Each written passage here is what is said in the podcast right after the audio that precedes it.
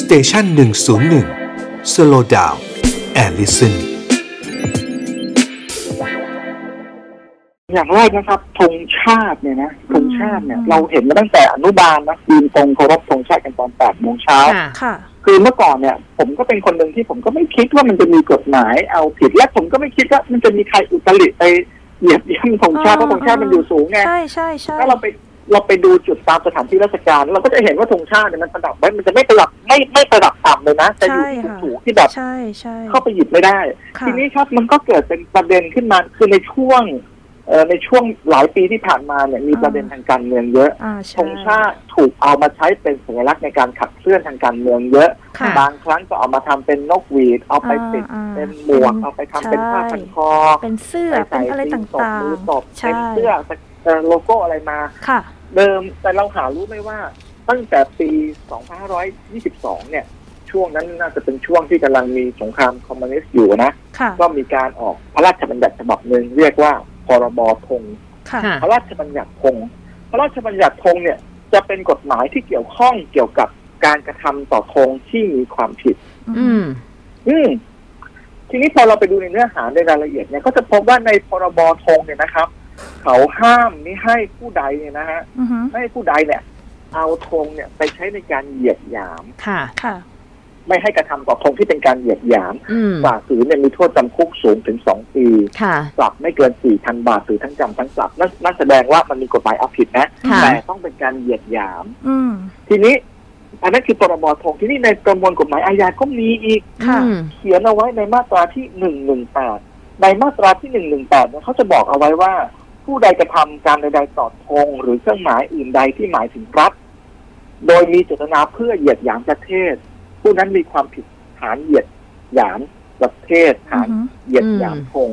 มีโทษจำคุกไม่เกินสองปี ปรับไม่เกินสี่หมื่นนั่นแสดงว่ามีกฎหมายเอาผิดเรื่องธงจริง ค่ะ แต่แต่ไม่ได้แปลว่าทุกคนที่ทำกับธงชาติจะมีความผิดเหมือนกันหมด ค่ะ อืม ในอดีตที่ผ่านมาเมื่อปี 2506เอ่อ509 ขออภัย เคยมีคดีเกิดขึ้นคำพิพากษาศาลฎีกาที่ 588ทับ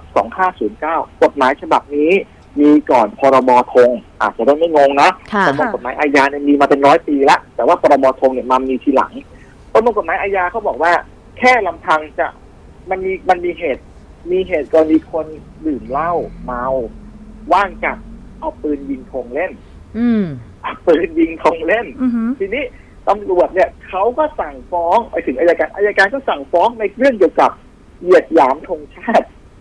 ตามประมวลกฎหมายอาญาหนึ่งหนึ่งแปดปรากฏว่าศาลฎีกาท่านบอกว่า ในความผิดเรื่องเหยียดหยามธงชาติ หรือกระทำต่อธงเนี่ย จะต้องมีเจตนาพิเศษคือ มีเจตนาที่จะเหยียดหยามประเทศไทยด้วยลำพังแค่ ไปกระทำกับธงไปเหยียบธงอย่างเดียวไม่พอนะครับ ค่ะ ต้องมีเจตนาที่จะเหยียดหยามประเทศด้วย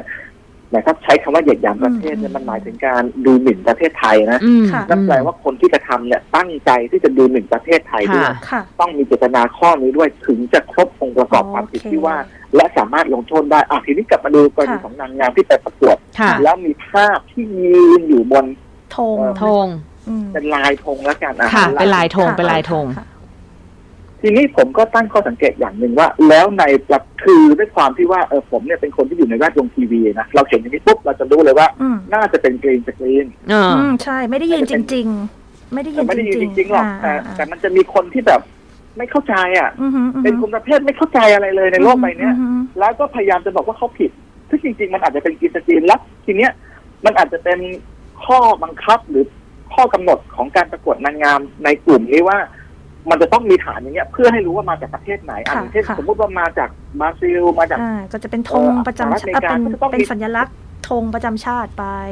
ใช่มันก็ต้องมีฐานให้เห็นเวลาคนดูในทีวีเขาไปอ๋ออันนี้มาจากอเมริกา ค่ะ อันนี้มาจากไต้หวัน อันนี้มาจาก ค่ะ ไทยแลนด์ เพราะมันมีธงชาติมาให้ อือฮึ คือคือเวลาเรามองภาพนิ่งเราจะเห็นว่าเออ มันดูเหมือนเหยียด แต่จริงๆพอไปอยู่ในจอทีวีอ่ะ อืม มันจะรู้เลยว่า อ๋อ นี่มาจากประเทศนี้ ค่ะ ซึ่งซึ่งนั่นแปลว่าเจตนาของเขา ค่ะ คือต้องการ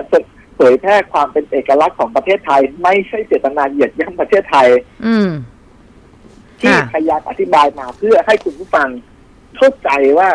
วิธีในการคิดวิธีในการที่จะบอกว่า เหยียดหยามประเทศเหยียดหยามธงชาติเนี่ยเขาดูจากอะไร อ่าฮะ คำตอบก็คือเขาดูเจตนา ค่ะ เมื่อเจตนาของเขาเนี่ยเขาตั้งใจแค่เพียงเอาไปประกวดให้คนทั่วโลกรับรู้ ก็แสดงว่าไม่ได้เจตนาดูหมิ่นประเทศหรือเหยียดหยามประเทศเลย อือหือ เพราะงั้นเขาจึงไม่ได้มีความผิดทางกฎหมาย ค่ะ แต่แต่ในพรบธงเองเนี่ย มีกฎหมายอยู่ข้อหนึ่งซึ่งเมื่อปีที่แล้วเนี่ยสำนักนายกรัฐมนตรีเพิ่งประกาศออกมา กรณีที่เอกชนจะเอาธงชาติไทย